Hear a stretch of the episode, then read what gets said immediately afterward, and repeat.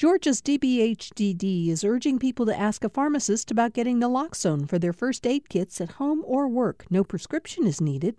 Naloxone can rapidly reverse an opioid overdose and restore breathing. Opioidresponse.info. From Georgia Public Broadcasting, this is On Second Thought. I'm Virginia Prescott. Dr. Martin Luther King Jr., Chadwick Boseman, Oprah Winfrey, Spike Lee, all graduates of historically black colleges and universities.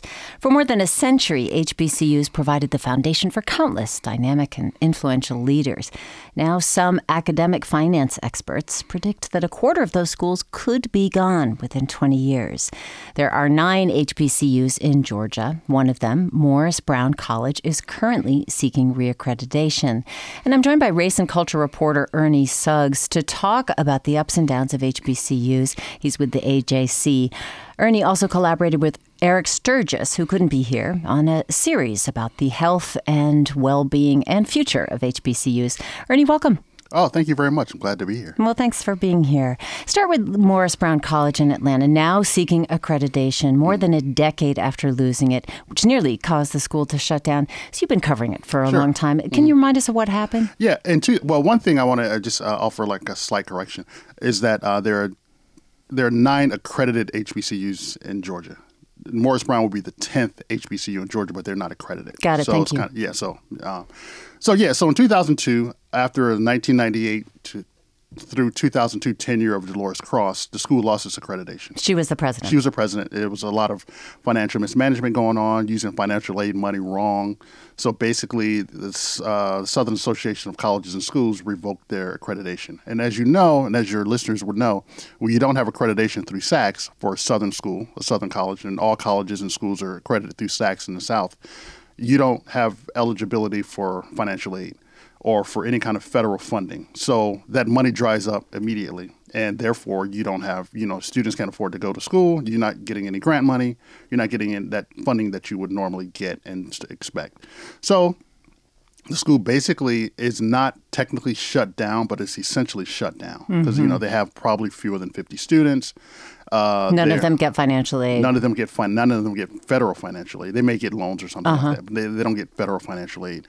Uh, the school is uh, a, a fraction of what it was in terms of its um, property and where, where it is. The, the footprint, the footprint. If you go by the football field, which was built in, uh, which was dedicated in 1996 for the Olympics, and they played Olympic soccer there, it looks just like a war zone. So to drive by Morris Brown College is to kind of just to see uh, a, a failure of, of leadership, a failure of academic promise, and just it's sad just to kind of see that. You know, now you know they have a, a new leader who's on social media a lot. He's always you know traveling and trying to raise money to get the school accredited, to get the school uh, back on you know on on, on solid ground. So, and, but that's going to be a long struggle. It's been 2002 since they lost accreditation. Um, you know, they were in so much debt. They're having a hard time raising money. They've always had a hard time raising money. And, you know, at one point, you know, this school probably had, you know, two or 3,000 students, probably 20, 25 years ago. now 48, I think. Now about 48 students. Yeah. Yeah. Well, This- so the, the the interim president you're speaking of, his name is Kevin James. Mm-hmm. He says it's going to be accredited within 12 to 18 months. But this is accreditation from the Transnational Association of Christian Colleges and Schools. What's the difference in that and SACS, which you mentioned Uh, earlier? well, SACS is kind of like you know, I guess The gold SACS standard? It's yeah, it's kind of the major leagues of, of accreditation. All Southern schools, University of North Carolina, University of Georgia, Spelman, Morehouse, they're all accredited by SACS. That's what you want to be accredited by. Um, the transnational is a it's an accrediting agency for Christian schools. It's not SACS. There's probably a limited amount of federal funding that you can get, but it's still not SACS. It's still you're not a SACS affiliated school. Um, when I mentioned when I uh, corrected you, and I apologize for that. When I mentioned that there were ten HBCUs, the reason that there are ten the reason that there are nine listed HBCUs is that the federal government doesn't recognize Morris Brown because they're not accredited I through. SACS. So Right.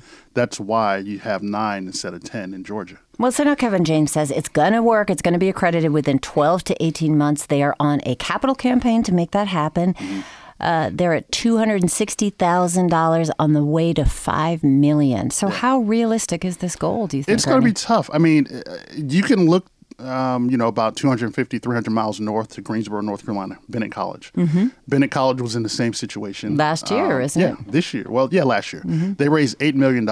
They raised about $9 million of an $8 million goal because they were in, in, in threat of losing their accreditation to SACS. They raised that money, but SACS still revoked their accreditation because they didn't feel that they had a sustainable model for sustaining that money. So it's just like if if you can't pay your rent and I give you five hundred dollars to pay your rent, what are you going to do next month? when you when I when you spent that five hundred dollars. So that's basically what SACS was saying to Bennett College.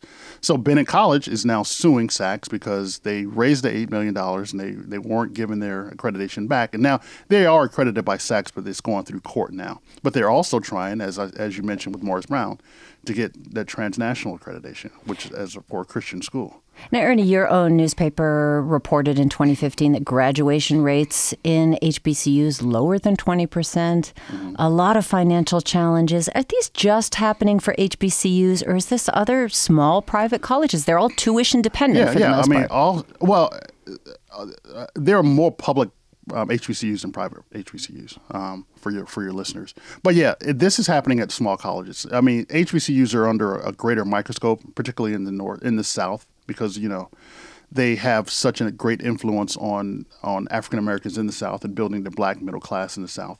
So we know about HBCUs. So you get you know you get series and stories from Eric and I about them. But it's happening at all small colleges. All small colleges. There have been, you know, for all for every HBCU that's closed over the last twenty years, there's been a a white school that's closed over the last 20 years. So, you know, it's just not something that's endemic to HBCUs. It's just, it probably hurts a little bit more because of the purpose that they serve and, and, and what they mean to the culture and to um, the communities that they serve. So it may hurt a little bit more. Um, but it's happening at a lot of places. And this is one of the, the cases made that there was a, for a long time that was the only choice for black students. Now there are many, many yeah. choices, so there's no longer the same kind of kind of filial bond or you know the kind of financial bond that many people once had. Yeah, there. I mean, I was having a conversation. If I can get personal a little bit, I went to North Carolina Central University, which is a historically black college in North Carolina, in Durham, North Carolina, and we just tore down our male dormitory called Chidley Hall. It had been around since 1951, and I lived there, and it was the only male dormitory on campus for you know, since 1951. So every man that went to North Carolina Central University from 1951 to about 2002 lived in that dormitory. They tore it down recently. And a lot of people are upset about the fact that they tore it down, but the reason that they tore it down was because the building was obsolete. And when you have a building that is obsolete like that, regardless of how historic it is, it's not going to attract students that you want at that school students now want dormitories with suites. They want mm-hmm. co-ed dormitories. They want co-eds. They want dormitories with cafeterias in them, which that building, as as much as we love that building, did not have. So HBCUs have to put themselves in a position to compete with white schools, to compete with rich small schools, to get these top students. Because yeah, at one point when I was going to college, you know, well, not when I was going to college. I could have gone to any college I wanted to. But at, at some point, North Carolina Central University was a destination college for a lot of black people in North Carolina. Now it is not. Now, I, you know, kids can go to UNC or Duke or, you, you know, UNCG just as easily and get more money, more benefits, you know. So these schools have to start competing um, for these top students. So it's not the only place you can go anymore. So therefore, it becomes more difficult to raise money, more more difficult to be attractive, and you got to come up with ways to be that. My guest is AJC race and, race and culture reporter Ernie Suggs. We're talking about the history and legacies of HBCUs. Atlanta's Morris Brown College is currently fighting to regain accreditation. Well, I'm glad you mentioned that. You know, the idea of the single gender or the single single sex college, this is, and competing in the contemporary universe. In the same neighborhood as Morris Brown, we have Morehouse College. Uh, this year, uh, just recently, approved transgender student enrollment in their new policy. So transgender students can enroll. Uh, they are there for the 2020 semester. And students who are currently enrolled are not affected by the policy. Now, this was a major step for the college, considering that it was dedicated to the education of African American yeah. men. So, what has the response been?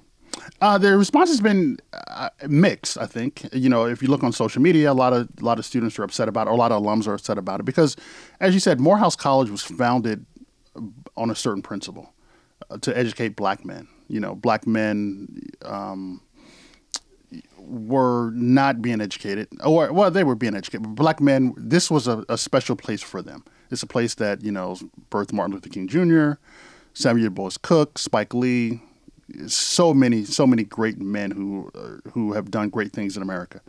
Not to say that you know men who are gay or transgender don't belong there, but it's a different step. It's a it's, it's taking the school in a different direction, and that's going to be a lot of that's a lot of change for a lot of people, and a lot of people have to come to that exception, to that expectation that this is going to be changed, and it's going to be tough. I mean, Spelman is going through the same thing with their students in terms of accepting uh, transgender students. They started in 2017. Started in 2017, just like you know, and I think a lot of the um, the prominent, significant all female schools in the Northeast have been doing that for years. And Spelman kind of just kind of followed that path. Single sex schools have to be open to kind of looking at that as people start identifying themselves in different ways. And on the other side, there have been people who said this is doesn't go far enough. There are exemptions exactly, here. Exactly. That, you know, yeah. if somebody is transitioning, mm-hmm. they can't be a student. If they're transitioning male to female, yeah, they couldn't exactly. be a student. Yeah, okay. exactly. Yeah. Well, the culture is certainly more comfortable with having conversations surrounding LGBT. Yeah. And as we move forward on national and political policies with the history of Morehouse's tradition, do you think it's going to ultimately help or hurt the university? I, I don't know if it'll help or help. I mean, help or hurt. I don't think it'll hurt. I don't think anything will hurt more. I mean, Morehouse College or or Spelman College because they're two very you know good schools with you, good reputations. Interesting point here. I mean, there are a number of small HBCUs that have financial and economic challenges. H5 have closed since 1989. So, what are the bigger ones like Spelman and Morehouse doing that others have not? Well, Spelman and Morehouse, let, let's let's look at them as private schools. They're private schools. They are small. You know, they are. You know, Clark Atlanta has more students.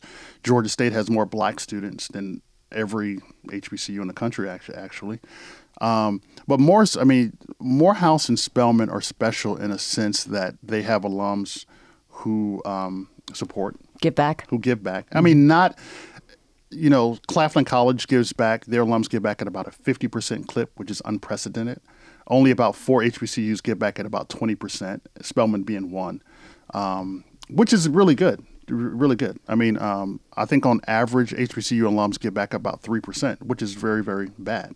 But Morris, I mean, I keep saying Morris Brown, but Morehouse and Spelman have alums, and they have reputations. They have solid track records of, of, of placing students in graduate schools, placing students in good programs after college uh, placing students in good jobs after the college, and they have good reputations, and they can they sustain those reputations. Um, you walk on their campuses, and they they let you know that you're on Morehouse and Spelman's campus, which I think a lot of HBCUs don't do. Mm-hmm. You know, uh, public HBCUs are in a different boat. You know, you have North Carolina A&T, which has 13,000 students, Howard, Florida A&M, my school, North Carolina Central University, all of which have in excess of 10,000 students. So you have these large HBCUs that have state funding that are doing very well financially, and they're, they're in, in no danger of, of, of, being lost. So, so we're up against a break, uh, Ernie. But I do want you to stick around with us. We're going to continue to have a conversation with AJC race and culture reporter Ernie Suggs. Pick up the conversation after a short break. But a little program note before we head into the break. We did have a Yesterday, a conversation with our cohort, Don Smith, producing Rich's Remembered for GPB Originals. He got his World Wars wrong. Rich's employees sang soldier songs when the doors opened at the store during World War I, not the Second World War, as he said on yesterday's show. He does apologize. We got some great comments from you in our Facebook group asking you to share your memories of Rich's department store, some terrific ones. Uh, some said they were listening to their childhood and the pink pig and the tree lighting. You can join theirs and go to our Facebook group, GPB Radio's On Second Thought. We'll be right back with more of On Second Thought and Ernie Suggs after a quick break.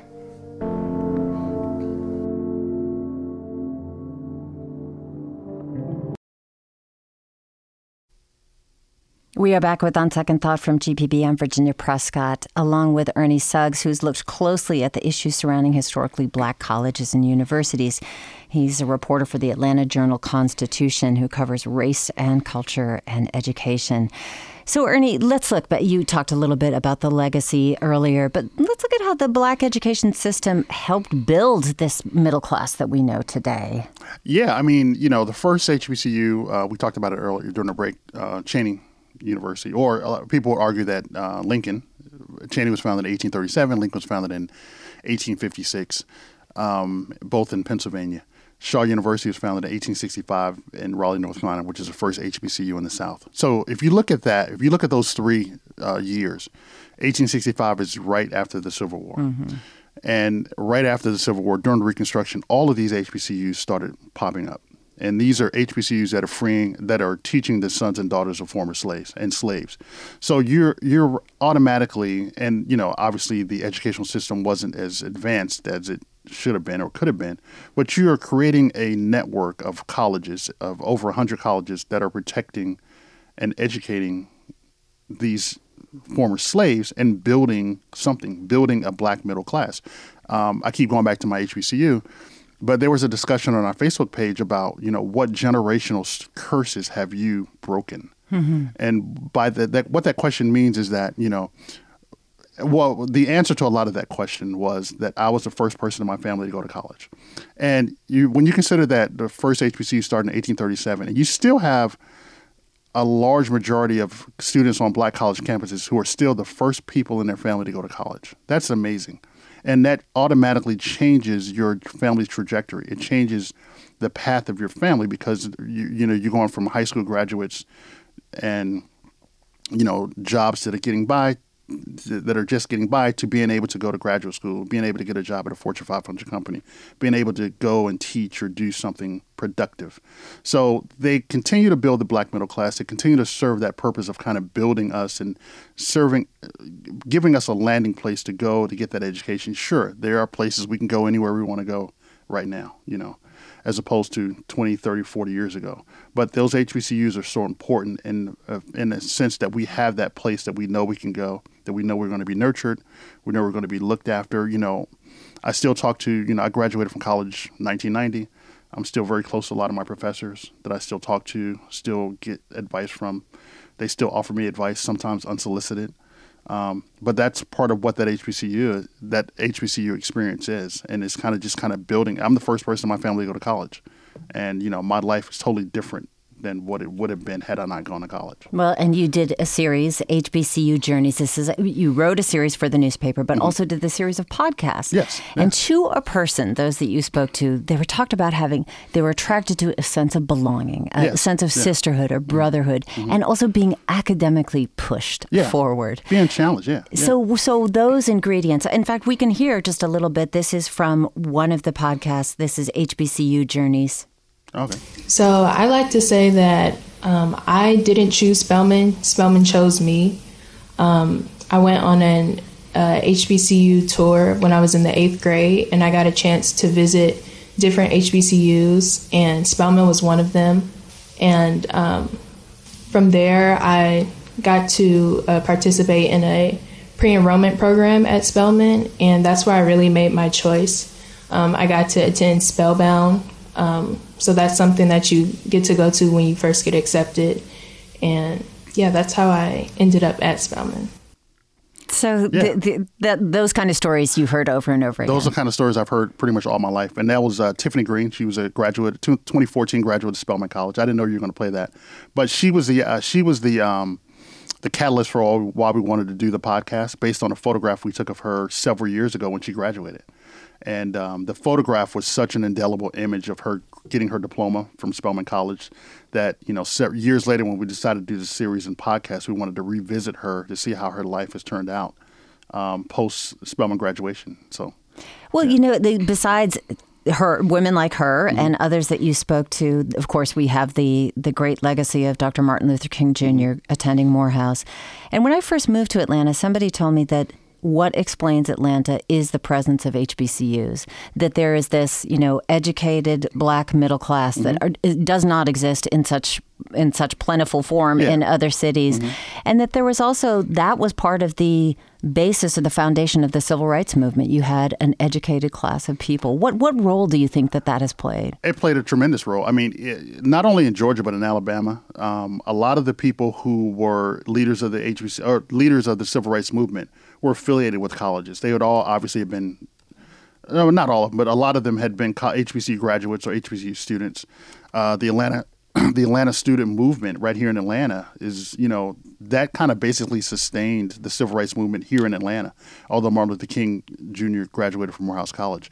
1960, February 1st, 1960, at, at, at North Carolina A&T, which is my college's rival, but I have to give them credit for starting the sit-in movement. They With four students at North Carolina A&T. Bennett College, um, you know, one of the things about Bennett College, and you know, hopefully we were not going to lose that college, but the, the ladies of Bennett College played a very, very integral role and helping with the sit-in movements in Greensboro and kind of spurring that whole thing. The sit-in movements in in, in ten- Nashville, Tennessee, and the and the um, the Freedom Rides. These are all HBCU students. These are all HBCU graduates.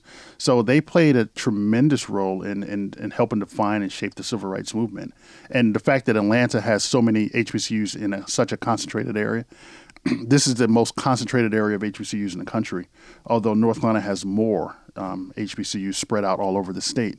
But yeah, it, it made a difference to have all that black intellectual power in one central place to kind of spur and spark this movement. So this podcast series has ended. You've ended the. I'm sure you're going to continue to report oh, yeah, on this. Gonna, but, yeah, yeah. but after working on this series, what do you see as the future of these historic colleges? You know, we already made the point where people have so many choices now. 50 years ago, 90% of all black college students went to black colleges. Yeah. Now 90% are at mostly white schools. So. Yeah. I mean, I I I I don't have the dire um, outlook that some of the experts have. Um, I think a lot of the HBCUs are going to survive. I mean, as a matter of fact, over the last two years, the last set of data that we have from 2017, HBCU enrollment is up 2.1 percent. So it's gone up from um, 292,000 to 298,000, which is a little bit under 300,000 students. Uh, each of the nine HBCUs in Georgia, seven of the nine HBCUs in Georgia between 2016 and 2017 have seen increases in enrollment. Savannah State and I think Albany State have seen declines. So I think that, you know, I think we're going to be okay. We're going to lose some. We lost, you know, since we published the series, we've lost two HBCUs uh, and perhaps maybe Bennett. Hopefully not, but you know, I think we're going to be okay. And they'll all come back because of Beyonce. Oh my God, she's great. we didn't talk about Beyonce. Ernie, there's so much more I could talk with you about. Thank you so much with, for speaking with us. well, us. Thank you for having me. It's been great. That's Ernie Suggs. He's a race and culture reporter for the Atlanta Journal Constitution. At a time when information continues to come at us faster and faster, sometimes you need to hit pause and rewind. NPR's Throughline takes you back in time to the source of the news stories filling your feed. Find NPR's Throughline wherever you get your podcasts.